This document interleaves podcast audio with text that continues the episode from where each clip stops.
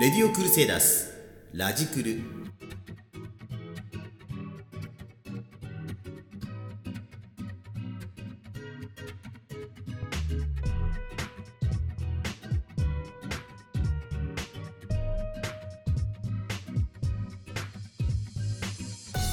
4月15日配信のレディオクルセイダースラジクル。お相手はパーソナリティの DJ レイルです。この番組は私 DJ レイルの日常を切り取って体験したことや感じたことなど自由気ままにお届けするトークバラエティプログラムです聞いてくださる皆様にもぜひメッセージでご参加いただきみんなでワイワイと楽しめるそんな番組を目指していますえー、本来はですね、3月の30日に配信する予定でしたので、えー、配信がですね、ちょっと非常に伸びてしまいまして、申し訳ございませんでした。いやね、本業の仕事がなかなか厳しい状況に、まあ前回もそうだったんですけれども、えー、言っておりましてですね、これはちょっとですね、なかなかこう定期的に配信を、えー、するのが、まあ困難な状況に今実際なってるんですよね。なので、まあ次回からですね、えーとまあ、ちょっと始まったばかりで大変申し訳ないんですけれども、ちょっとまあ不定期な形でですね、えー、と配信になるのではないかと、えー、思っております。まあ、えー、詳しいことはですね、また、えー、分かればお知らせしようかなというふうには思っております。ラジクルさて、そんな中、先日、ちょっとね、大きなイベントが2つほどありまして、うち、息子が2人いるんですけれども、えー、下の息子がですね、今年の春で小学校卒業、そして中学校に入学するという、まあ、卒業式と入学式のイベントがあったんですけれども、で僕、もともとね、あの金髪だったんですけど、こう息子のあの 希望で、卒業式と、えー、中学の入学式と、来るんだったら、絶対に髪を黒くしてくれと言われまして、で、髪を黒くしないんだったら来るなと、強く言われておりまして、えー、4年ぶりかな ?4 年ぶりに髪を、えー、黒くしたんですけれども、まあ、別にそれはいいんですよ。それはいいんですけど、あの僕ね、失敗したなと思ったのが、こういわゆるスプレータイプで、その、本当1日だけ、その黒くしたい時だけ黒く、スプレーで黒くして、で、まあ、シャンプーとかで、えー、それ落ちますよというものにすればよかったんですけれども、僕ね、結構、いや、あの、髪長いので、なので、こう、スプレーだと、こう、本当にしっかりと、こう根元から毛先まで、えー、やらないと、本当にちょっと変なムラがあったりなんかすると、えー、逆にちょっと不自然になってしまうので、で、まあ、スプレーも、ね、それでちょっと完全に全部できるかなとなかなかね、ちょっと思えなかったので、まあ、それだったら、こう、黒、黒髪戻しか。うん。あの、白髪染めじゃなくて、えっ、ー、と、黒髪戻しで、えー、戻した方が、まあ、しっかりと黒くできるんじゃないかなと思って、えー、まあ、黒髪戻しの方で黒く染めたんですけれども、そしたらですね、あの、普通、その、例えば、金髪の状態から、例えば色を入れるようなカラーのものっていうのは、こう、まあ、カラー入れたら、本当にこう、シャンプーしたらどんどんどんどん結構ね、落ちるの早いんで、あのそれと同じ感覚でその黒くしてもこうシャンプーしてれば23日ぐらい経つとねあのだんだんこうまた落ちてくるんじゃないかと思ってたらこれがね全然落ちないんですよ。うわだからやられたな と思ってまああの今は若干ちょっとこう黒が落ち始めてなんかアッシュっぽくねなってきてるんですけどこれ完璧にまたねその金髪に戻るいや、戻んないんじゃないの？これって 思ってしまうような、えー、そんなスピードで、えー、ちょっとずつ色落ちてるんで、本当にまた、そうですね、金髪に戻したいんだったらまたブリッジし直すしかないんじゃないのかな、というような状況に今なっております。とまあそんな話はさておいて、えー、卒業式なんですけれども、やはりですね、えー、今この、えー、状況ということで、まあ普段でしたら、こう、父兄の皆さんね、こうびっしりとこう、えー、体育館に埋め尽くされていたんですけれども、まあえー、今回こういう状況なので、えー、椅子をねこうかなり隙間を空けて、えー、まあ実際にえーと、参列できるのは、えー、保護者2人までということで、えーまあ、かなりですね、えー、ゆったりと幅をとって、え、皆さん当然マスクをして感染対策万全にして、えまあ、卒業式やったわけなんですけれども僕ねもともとね本当に涙もろくてまあ、あの、年をね、ちょっとね、あのー、重ねてきたからっていうところもあるのかもしれないんですけど、もう結構もうほんとちょっとしたことでも何かね感動的なことがあったらもうすぐボロボロ泣いちゃうんですよ。だってあの子供がねちっちゃい頃とかに映画館にあのアニメの映画見に行くんですけどえそこで泣く？みたいなところでも あの本当ねまあそういう劇場でねあの雰囲気で見るからこそっていうのもあるのかもしれないですけどえそこで泣くっていうところほんとちょっと感動的なシーンでももうねめちゃめちゃボロボロ泣くぐらい。だからあの卒業式の時ってですよねこう生徒一人一人がこう一言一言こう今までの、えーと、小学校入学から卒業までの、えー、あったイベントとかのことをねこう一人ずつがこう言葉を発して一つのこうストーリーにするわけじゃないですか。なんか楽しかったなんか運動会頑張った何々みたいなねそうそういうのをねこう始まるともうね涙がドーってもう流れてきてもう大変もう大変。まああのー、でもみんなね他の父兄さんもね ちゃんとこうそういう時はしっかり前向いて、えー、子供たちのことを見守ってるんで、まあ、僕はあの人知れずこうなんていうんですか こう悟られないように 静かに静かにこう涙を流して時折ちょっとこうあのー、ハンカチで拭いてみたいな、えことを繰り返して、えいましたね。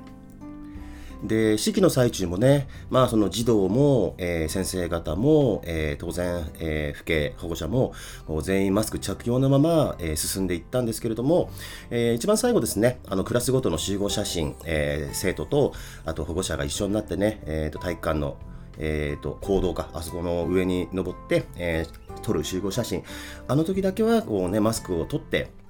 一瞬だけですけどね、その撮影する時の一瞬、えー、マスクを取って、ちゃんと顔を見せて、えー、記念撮影をね、することができたので、えー、まあ、それだけでもね、良かったのかなというふうに思いますね。だから、その、さっき、え保護者の方は2名までっていうふうに言いましたけれども、ね、その場所によってはその1名までしか入れませんだから本当お父さんかお母さんはどちらかしか、えー、参列できませんよっていうところもねあのあったりすると思いますしでもっとその本当に、えー集合写真もね、もしかしたら撮れないところもあるかもしれない、もっともっと簡素的な、えー、そんな卒業式を、えー、になってしまっているところもね、あるかもしれない中で、えー、まあ、こういった形でもですね、え記念に残せたので、えー、よかったのかなというふうに思いましたね。ラジクル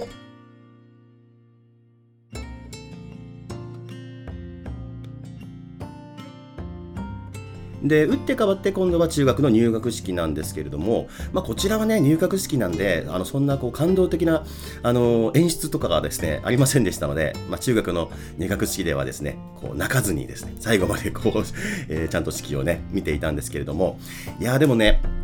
やっぱりなんか初々しいですよね。今までねあの私服でね通ってたあの小学校だったんですけれども今度中学になるとみんなみんなね制服で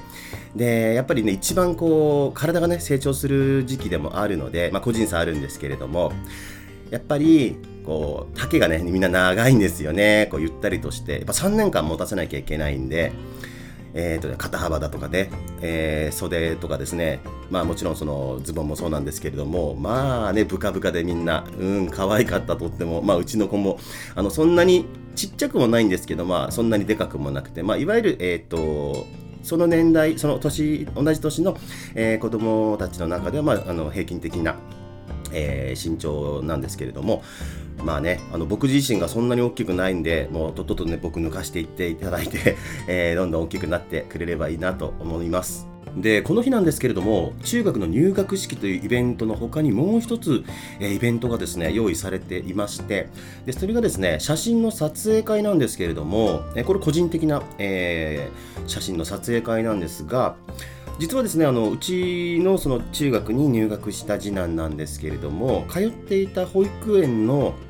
えー、お友達の、えー、そのお友達と、えー、お父さんお母さんの、えーと、グループとその保育園通ってた時代からあのずっと仲良くさせていただいておりまして、まあ、その家族ぐるみの付き合いというのをさせていただいててですね。でその子供たちでお父さんお母さんたちが、え保育園の、ね、時代からねこうずっとこう見ててで中学入学しましたよっていうこのタイミングで、えその中学の制服のままでみんなで大きくなったねっていういう、えー、その記念撮影をこうしようじゃないかっていう、えー、イベントをですね、えー、その企画してくれたその家族がいたんですけれどもでその時にこうプロの、ね、カメラマンさんを、えー、呼んでるんだよとあのちゃんとお金払ってプロのカメラマンさん呼んでるんで、えー、すごくいい撮影会になるんじゃないかっていうことで、えー、楽しみに、えしていたんですね。で入学式から一旦帰ってで、まあ、着替えずにそのまま制服のままで、えー、車をですねちょっと走らせまして、えー、ちょっと大きめな公園があるんですけれどもそこで撮影会をするということで、まあ、車を走らせます。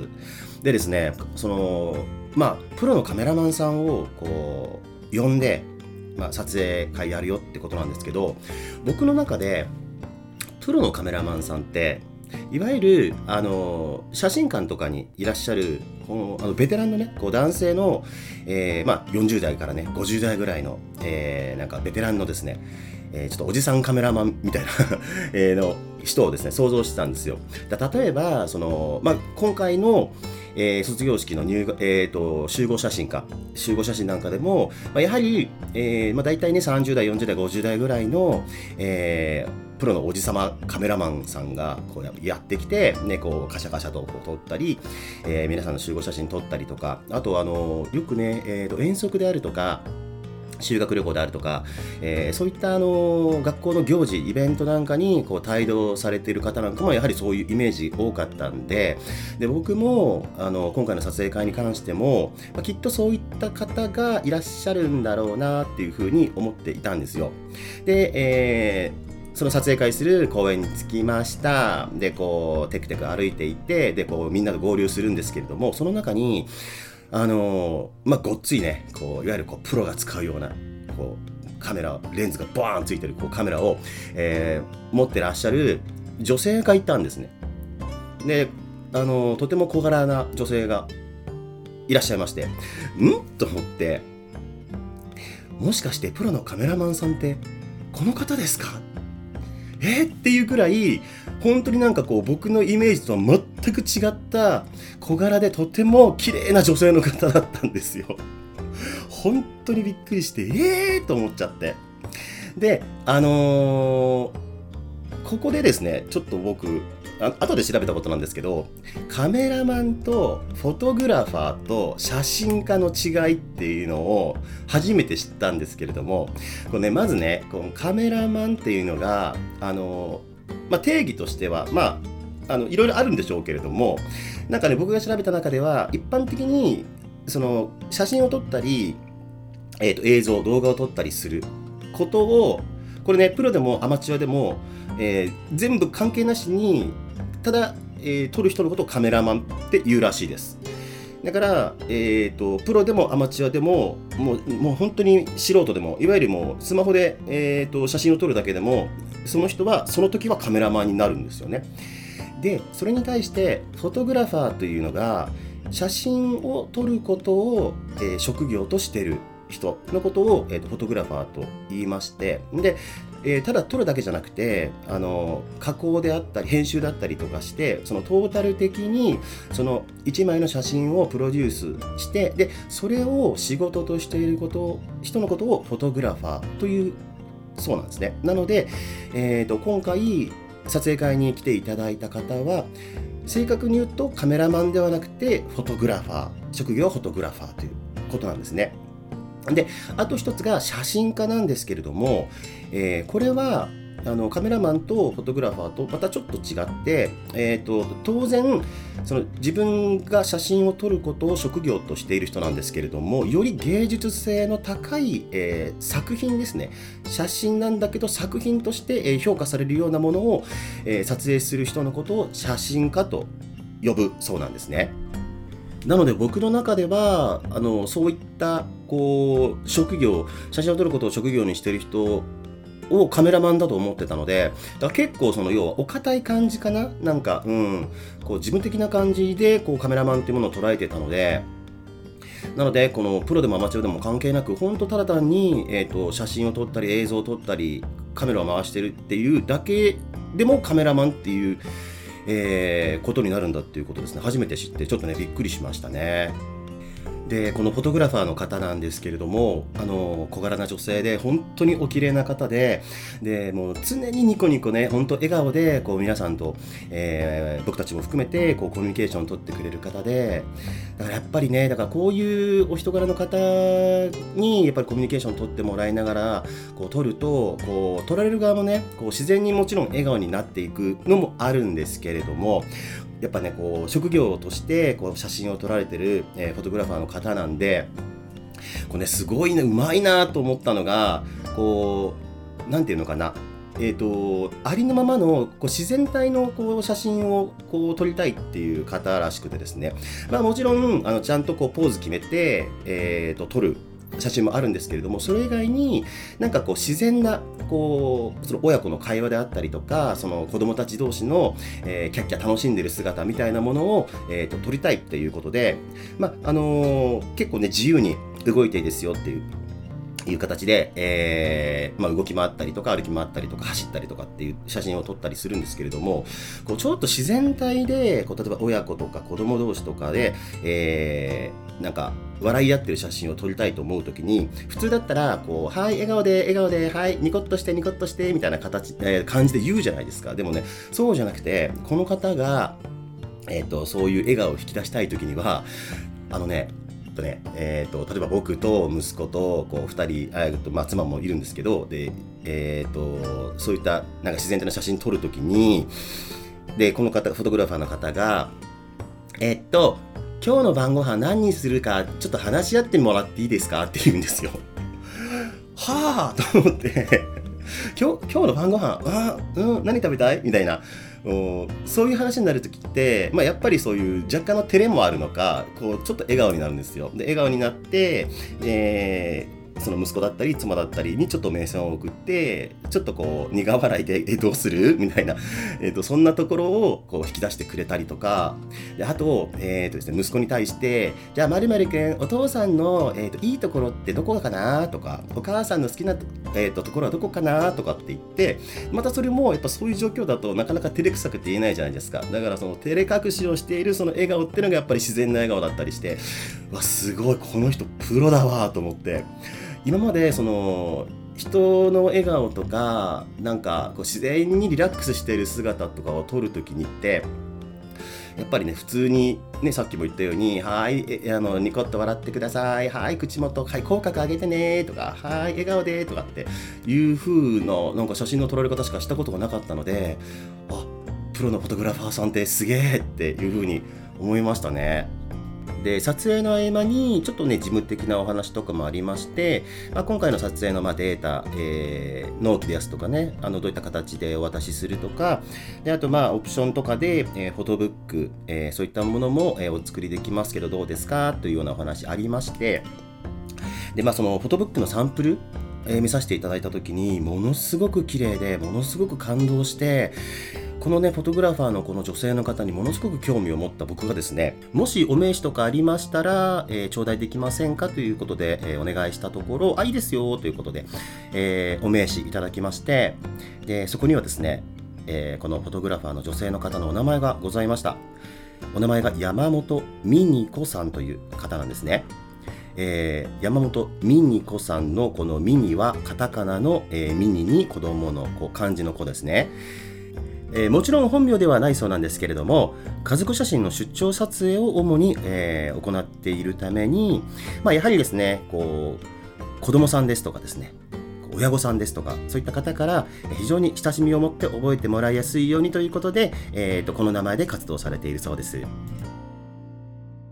で楽しかった撮影会も無事に終了しまして帰宅して山本さんのですねウェブサイトを早速拝見したところ私 DJ レルとても感動しまして山本さんのですね作品写真の美しさもさることながら山本さんのこう写真に対する思いにとても、えー、感銘を受けましてでこれはぜひですねえー、ラジクルで紹介させていただきたいなと思いましてで山本さんに連絡を取りまして、えー、ぜひご紹介したいんですけどいいですか？ということで、えー、お願いしましたら快、く、えー、快諾いただきましてですね、えー、山本美仁子さんの活動についてですね、えー、ご紹介させていただきたいなと思います。ラジクル。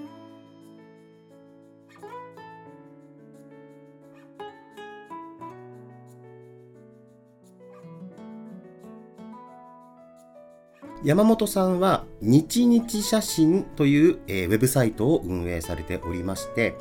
えー、日日写真、日日はひらがなで日日。で、えー、写真なんですけれども、いわゆる一般的な、えー、真実を写すという、えー、漢字を使われている写真では、えー、写真ではなくてですね、えー、この写真、まず写がですね、えっ、ー、とですね、新潟県の、えーと、このガタの、えーとですね、左側の三髄を取っ払った、えー、右側の漢字の上に、えーと、浮かんむりをですね、えー、つけて、これでシャッと読むんですね。で、えー、写真の真なんですけれども、えっ、ー、とですね、秋篠宮家の、えーと、お嬢様、あの、眞子さまの、あの、間の字ですね。えー、あれも、まあ、真と読むんですけれども、えー、この2つの漢字で、えー、写真という、えー、漢字ですね。これですね、あの、ちょっと調べてみたところ、あの、もともと古くは、え日本では、この今のいわゆる真実を写すという、えー、この写真の漢字の前に、この、えー、写真という、えー、日々写真で使われているこの写真という漢字が使われていたそうなんですね。で、日々写真のこのひらがなの日々なんですけれども、これは山本さんが、えー、好きな言葉で、日々これ口実という、えー、前後から、えー、名付けたそうですね、え、どんな日も良き日であり、今日この日を大切にしようとも取れるこの言葉は、日常を記録することにこそ価値があり、どんな日も写真日和であると、え、考える山本さんの、え、写真館に通じるものがあるとのことです。で、この日々写真は、家族の日常を愛おしく記録するプライベートドキュメンタリー専門の出張写真館で、出張撮影というスタイルにこだわるのは、その場所で撮ることの意味を大切にしたいから、おしゃれなスタジオで素敵な衣装を借りて撮る記念写真もいいんですけれども、特別な日であっても何でもない日であってもそこにあるいつもの愛おしさを感じられる写真をお届けしたいというふうな思いで、え、活動をされています。で、まず先に、え、この日々写真のウェブサイトへのアクセスをご紹介させていただきたいと思います。えー、ウェブサイトの URL は、えー、日々フォト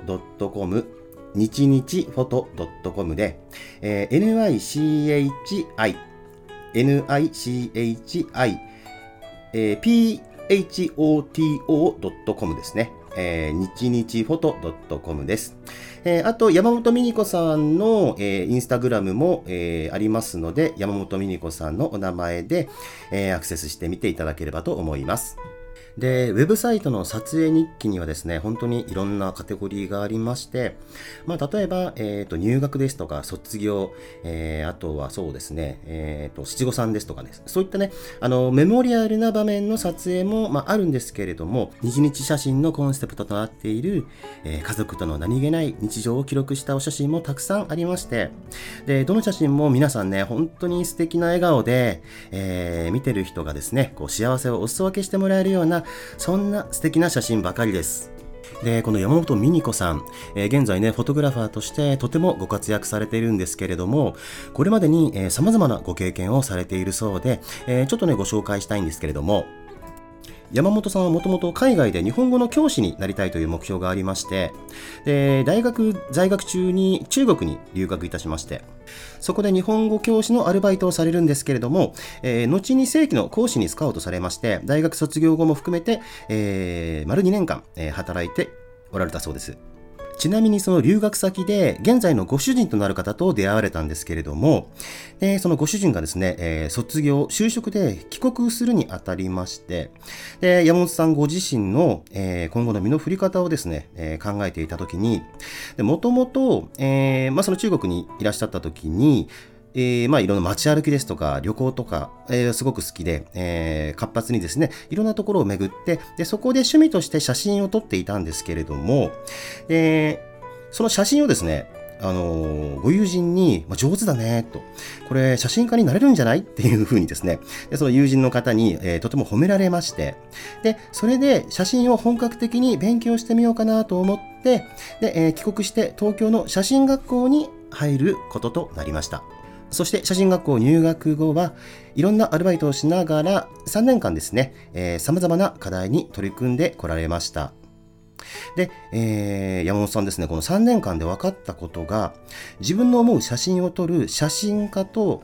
で、仕事で求められる写真を撮るカメラマンは全く違うもので、えー、どうやら自分は写真家にはなれそうにないというふうに感じたそうです。その後、写真学校を卒業され、えー、大手新聞社系出版社のカメラマンになりました。えー、商品撮影とか、えー、ルポ取材、芸能人のポートレートや対談写真、えー、スタジオ撮影からロケ撮影までいろんなお仕事をですね、経験されて、で、えー、丸3年間勤められて、え、フリーランスになるんですね。で、ちょうどフリーランスになるタイミングで、お一人目のお子さんを出産されることになるんですけれども、えー、その後ですね、子育てと、えーまあ、フリーランスとしてのお仕事を、えー、していく中で、えー、出版不況の波がフリーランスに押し寄せてきていることを、えー、感じ始めてで、出版だけでやっていくのは、えー、ちょっと危ないんじゃないかということで、えー、学校写真や企業撮影なども経験していく中で、この時にですね、あの家族写真の出張撮影のお仕事と出会うことになりました。で、この家族写真の出張撮影の仕事、やってみて感じたのは、家族写真っていいなぁという素直な気持ち。なぜなら新聞や雑誌で撮った写真というのは数ヶ月後には古紙回収に出されてしまいますし撮られる側も仕事で撮られているわけでありまして特段ね、えー、感謝されるわけでもない、えー、その一方で、えー、この家族写真というのはそのご家族に喜んでもらえて一生大切にしているものですからやはりこの時に、えー、家族写真っていいなと素直に感じたそうです。その後は家族写真を中心に、えー、年間80組から100組ほどの、えー、家族を撮影して、えー、そういった活動をしている中で、えもう一人お子様出産されております。で、えその中でこう山本さんが残したい家族写真の形が少しずつ明確になっていったそうです。そして楽しく子育てをされる中で、今日というこの日を、そしてこの今この瞬間を全部覚えていたいなと、思うようになって、で、仕事やプライベートで家族の写真をほとんど毎日撮るようになり、こう美しくね、え、整った写真よりもありのままの瞬間を捉えた写真に愛おしさを感じるようになったそうです。えー、そういうね飾らない瞬間であってもちゃんとした腕があれば美しく残せるということも分かってきましたと綴られています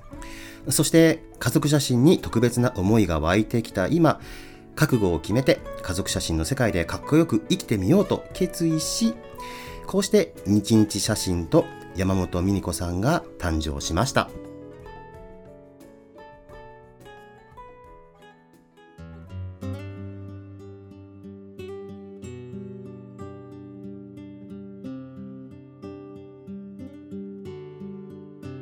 えー、今回ね、山本美奈子さんにお会いするまで、えー、僕自身ですね、えー、この家族写真の、え日常をこう専門に撮られているこうプライベートドキュメンタリー専門のフォトグラファーさんという存在、初めて知ったんですけれども、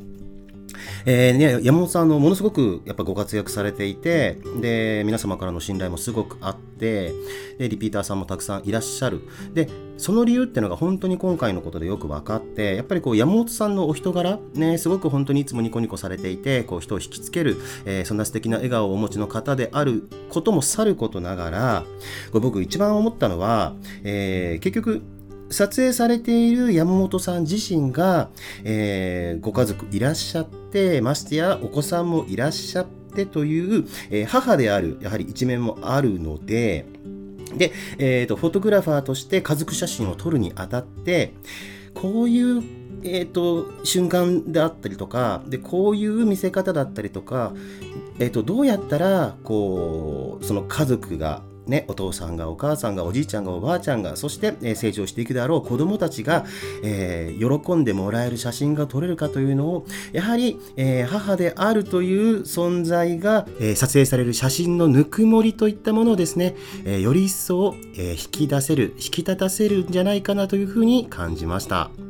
えー、なのでですね、ご興味のある方はぜひ、えー、この日日写真に、えー、アクセスしてみていただいて、えー、山本さんの素晴らしい作品をご覧になっていただき、そしてですね、えー、ご家族のお持ちの方であれば、まあ、あの、別に独身の方でも構わないんですけれども、あの、ぜひですね、えー、この家族との何気ない日常、ね、えー、今日という一日、そして今この瞬間というのを、えー、山本さんの素敵な写真で記録として残してみてはいかがでしょうか。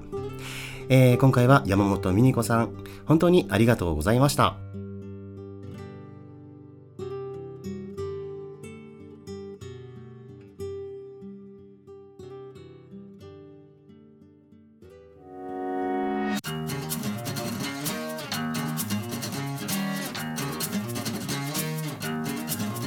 レディオクルセイダスラジクルさて、レディオクルセイダースラジクルでは皆様からのメッセージを大募集しております。えー、私、DJ レイレイの質問や、えー、番組への、えー、ご意見、ご感想など、えご自由に送っていただいて構いません。今回ですね、えっ、と、フォトグラファーの山本美奈子さんご紹介いたしましたので、え皆さんのですね、写真にまつわるエピソードなんかも、えありましたらぜひ送ってください。えー、メッセージの宛先なんですけれども、えー、公式ブログがございまして、そちらのメッセージフォームよりお送りください。公式ブログのアドレスは www.rajikuru.com www.rajikuru.com でお待ちしております。またですね、えっ、ー、と、ツイッターのアカウントがありまして、えー、こちらのアカウントは、アットマーク、ラジクル、えー、アットマーク、rajikuru で出てきます。ひらがなでも、えっ、ー、と、ラジクルでおそらく出てくると思います。こちらの、えー、ツイッターアカウントのダイレクトメッセージからもお送りいただけると思い、えー、お送りいただければと思います。えー、ツイッターのダイレクトメッセージより、えー、メッセージをお送りいただく際は、えー、メッセージのテーマ、ラジオネーム、年齢、性別、お住まいの都道府県などを添えてお送りいただけると助かります。えー、もちろん匿名希望でも構いません。皆様からのメッセージ心よりお待ちしております。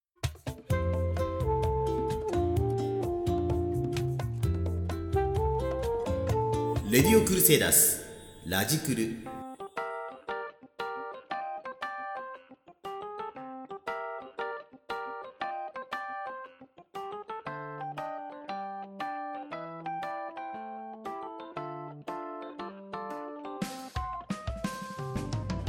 お送りしてきました。4月15日配信のレディオクルセイダースラジクル。エンディングのお時間です。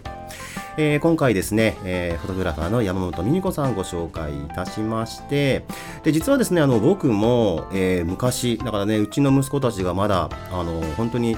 えー、小学校行かないぐらいちっちゃい、えー、時に、私もですね、あの、一眼レフカメラを、えー、購入しまして、えーまあ、といってもですね、あのキヤノンの EOS キスのあの本当にエントリーモデルなんですけれども、まあ、最初のうちはですねやっぱりこう一眼レフカメラで撮る写真っていうのは、えーまあ、一般的なね、えーまあ、当時ですとね、本当にこう、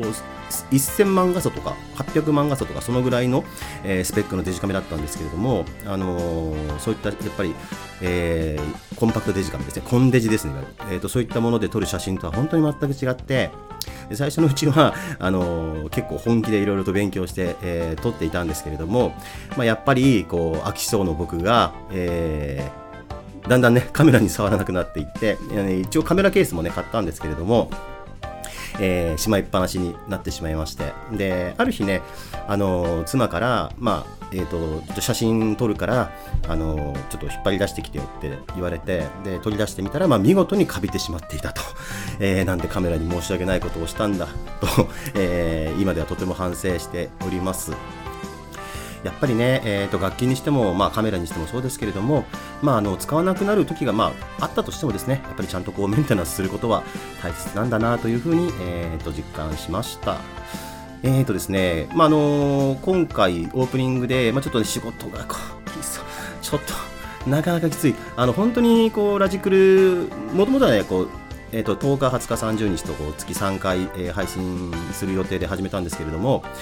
まあ、ちょっとちょっと今の状態だと本当にそれが難しくてで今後、えーと、不定期な配信になるとは思うんですけれども、えー、またですねちょっと仕事の方が落ち着けば、えー、定期的な配信もまた再開していきたいと思いますので、えー、そのあたり気長にお待ちいただければと思います。ということでお送りしてまいりました4月15日配信のレディオクルセイダースラジクル、えー、次回の配信また楽しみにしていてください。お相手はラジクルパーソナリティの DJ レイルでした。バイバイ。